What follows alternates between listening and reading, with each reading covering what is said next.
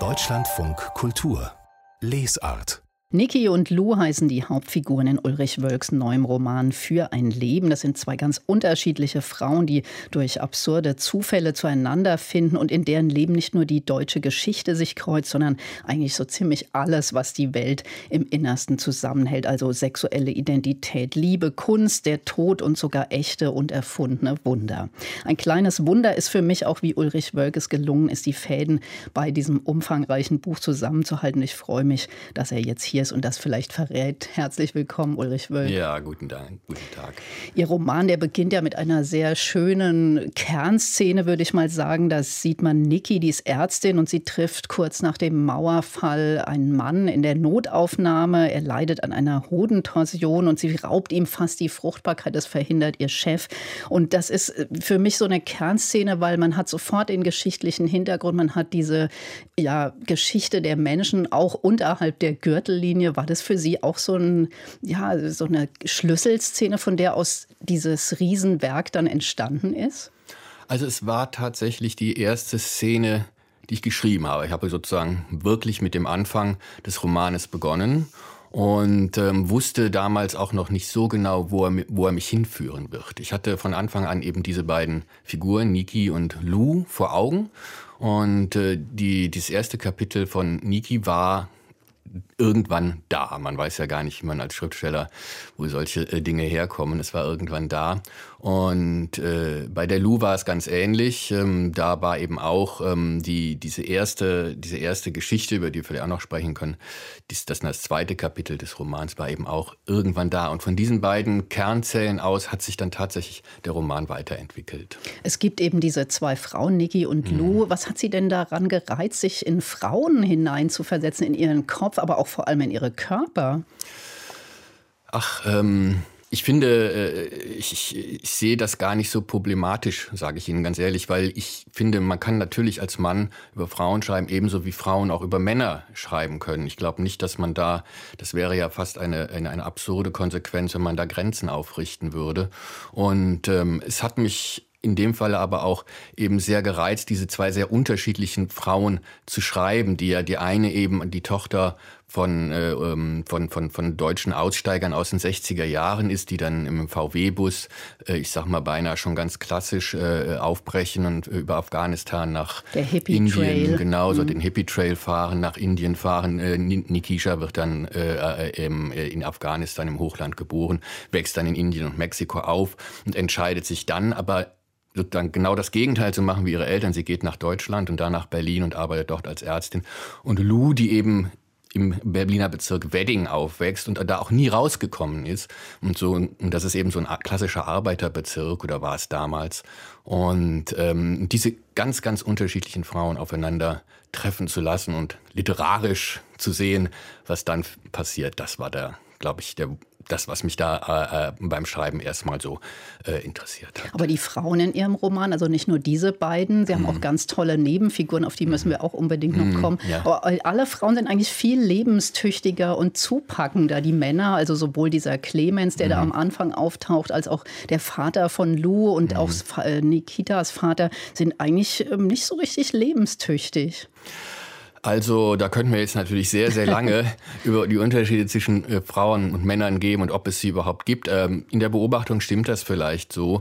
Und äh, vielleicht habe ich mich aber auch nur ganz genau deswegen für diese beiden Frauen als Charaktere entschieden. Natürlich gibt es auch genau das umgekehrte, lebenstüchtige Männer, lebensuntüchtige mhm. Frauen, aber ich habe es nun mal genau so rum gemacht. Und ähm, ich sage noch einen Aspekt, äh, was mir vielleicht deswegen so wichtig ist, über Frauen zu schreiben, was es für mich als Schriftsteller interessant macht, ist, ähm, dass sich für die Frauen in den letzten 50 Jahren, die ja grob gesagt in dem Roman auch abgebildet werden, mehr gesellschaftlich in ihrem Rollenverständnis getan hat als bei den Männern. Die Rolle der Frau, würde ich jetzt mal behaupten, ist heute doch definitiv eine andere, als sie es vor 50 Jahren war. Ich finde, bei den Männern hat sich da vergleichsweise weniger getan. Und deswegen ist es aber literarisch interessant, so davon zu erzählen. Es geht eigentlich bei allen ihren Figuren auch so ein bisschen darum, wer man ist, wenn man liebt, wenn man eben auch begehrt. Und manche haben ganz starke Obsessionen. Zum Beispiel Lus Vater, der äh, kommt überhaupt nicht über den Tod seiner verstorbenen blonden Frau hinweg. Der muss dann immer irgendwie jede neue Geliebte, muss die Klamotten von der anziehen und sich die Haare blau färben. Und dann verfällt er doch wieder dem Alkohol. Die zwei Frauen verlieben sich, wollen aber auch trotzdem deshalb sich nicht als lesbisch etikettieren lassen. Äh, was denken Sie, gibt es sowas wie sexuelle Identität überhaupt? Also was, was es gibt, ist, dass wir zunehmend ja dazu aufgefordert werden, unsere sexuelle Identität zu finden oder selbst zu bestimmen. Ob es das gibt, also ich bin wenn man so will, da ganz klassisch geprägt. Ich bin ja noch in einer völlig bipolaren Welt aufgewachsen, also in 1960 geboren, da gab es Jungs und Mädels und fertig. Und dann haben wir irgendwann mitgekriegt hier in Berlin, aha, es gibt auch Homosexualität und äh, irgendwann kriegte das eine Normalität. Und so hat sich auch da in den letzten 50 Jahren wahnsinnig viel entwickelt. Und ich finde eben, es ist deswegen als Thema so spannend, weil es die sexuelle Identität von einem biologischen Faktum ja, das einfach gegeben ist, zu etwas, zu einer individuellen Entscheidung macht. Und äh, das macht sehr viel vielleicht mit den Menschen mehr, mit den Jüngeren auch jetzt, die in dieser Situation äh, sind, sich da zu entscheiden. Und das, das finde ich wahnsinnig spannend, ohne da selber sagen zu wollen, gibt es das oder gibt es das nicht. Als Erzähler beobachte ich das nur und sage, ich finde es toll, davon zu erzählen. Das heißt, diese Gender-Debatten haben Sie auch ein bisschen inspiriert zu Natürlich, dem Natürlich, auf jeden mhm. Fall. Das mhm. ist ja auch eine Debatte, die wir nicht erst heute führen, muss man sagen. Also genau. es ist jetzt sehr Kommt ja auch aufgeheizt. im Roman vor, die lesbische Filmwoche genau, da in den eben. Also das gibt es eigentlich, köchelt das ja schon seit 30 Jahren, wenn man so will.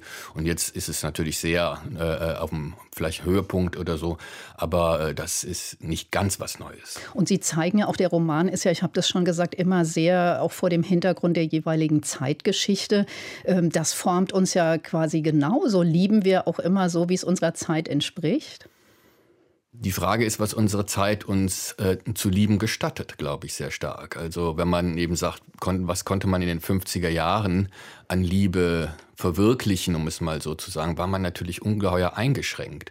Und jetzt äh, leben wir in einer Zeit, die, wie ich finde, natürlich auch sehr durchsexualisiert ist. Das heißt also, der, diese ursprüngliche, äh, sehr starke Trennung von Liebe und Sexualität hat sich auf eine bestimmte Weise aufgelöst und man, wir sagen, wir sind jetzt sexuell freier. Interessant daran ist eigentlich, dass äh, aber immer noch in den großen Hollywood-Blockbustern und Filmen und äh, diesen mythischen Erzählungen dann doch wieder der Moment erzählt wird, wo am Peng ein Mann auf eine Frau trifft und dann ist die große Liebe und dann haben sie natürlich auch Sex. Also diese, da ist diese alte Verbindung zwischen Liebe und Sexualität eigentlich noch extrem da.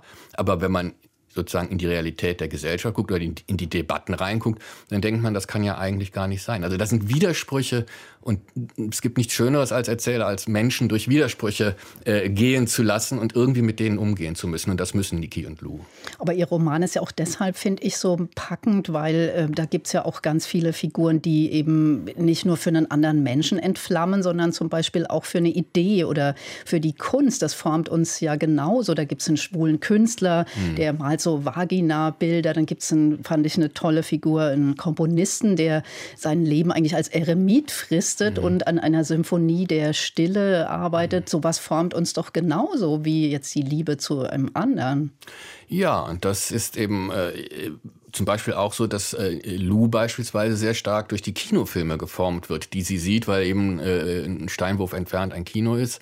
Und da geht sie halt äh, abends dann immer in die Nachtvorstellung und das formt sie. Ja, wir sind von der Kultur, von unseren geprägt, sehr stark. Und bei dem einen die einen verstehen sich als Künstler und sagen, ich muss damit was machen und die anderen sagen es nicht. Es gibt ja auch dann eigentlich ein ganz, wie ich finde, oder was mir viel Spaß gemacht hat, auch, dass äh, dann sich äh, im Lauf des Romans eigentlich Lou diejenige ist, die sagt, ich bin gar keine Künstlerin, ich verstehe doch nichts von Kunst, ich bin ein bettiger Mädchen hier, also damit habe ich eigentlich nichts zu tun. Sie allen diesen Künstlern irgendwann immer mal wieder sozusagen die eigentliche Inspiration gibt, wie es für sie weitergehen könnte. Und deswegen sage ich, Kunst entsteht eben nicht nur aus Kunst, sondern auch aus irgendwas in uns und wonach wir suchen und ähm, was uns natürlich ganz stark auch prägt. Also ich hoffe, dass diese ganzen Nebenfiguren, die Sie da so toll gezeichnet mhm. haben, auch nochmal in irgendwelchen anderen Romanen und möchte eigentlich zu jeder nochmal einen eigenen Roman mhm. lesen. Aber was mich auch wirklich interessiert, es gibt ja, Sie sind ja Naturwissenschaftler, mhm. eigentlich äh, studierter Astrophysiker, aber in diesem Roman geschehen auch Wunder. Niki wird ja für einen Engel gehalten, sie wird äh, in Lourdes gezeugt und tatsächlich geschehen auch wunderbare Dinge, mit denen sie irgendwie in Verbindung gebracht wird. Glauben Sie denn als, an Wunder, Herr Wölk? Nein, persönlich glaube ich natürlich nicht an Wunder. Aber ähm, Wunder sind etwas Wunderbares, um von dem Glauben an Wunder auch dann wiederum zu erzählen. Denn äh, wir interpretieren ja alles, was um uns herum geschieht. Und äh, natürlich geschehen manchmal Dinge, wo man sagt, das gibt's doch gar nicht. Ja, oder wie kann das jetzt sein? Und dann liegen solche Begriffe, das ist jetzt ein Wunder oder wenn es nicht so schön ist, dann ist es eben kein Wunder oder dann ist es eben, was weiß ich, ein, ein ganz schlimmes äh, Unglück oder ein, so. Ähm, die, die liegen natürlich dann nahe und es hat auch das wieder ist etwas, was dann äh, schön ist, von, äh, von diesen Dingen zu erzählen, wie sich, wie Menschen das dann interpretieren. Dass der eine sagt, oh, das ist jetzt ein Wunder und der andere sagt, nein, das ist, ist kein Wunder und einfach die Sachen geschehen zu lassen.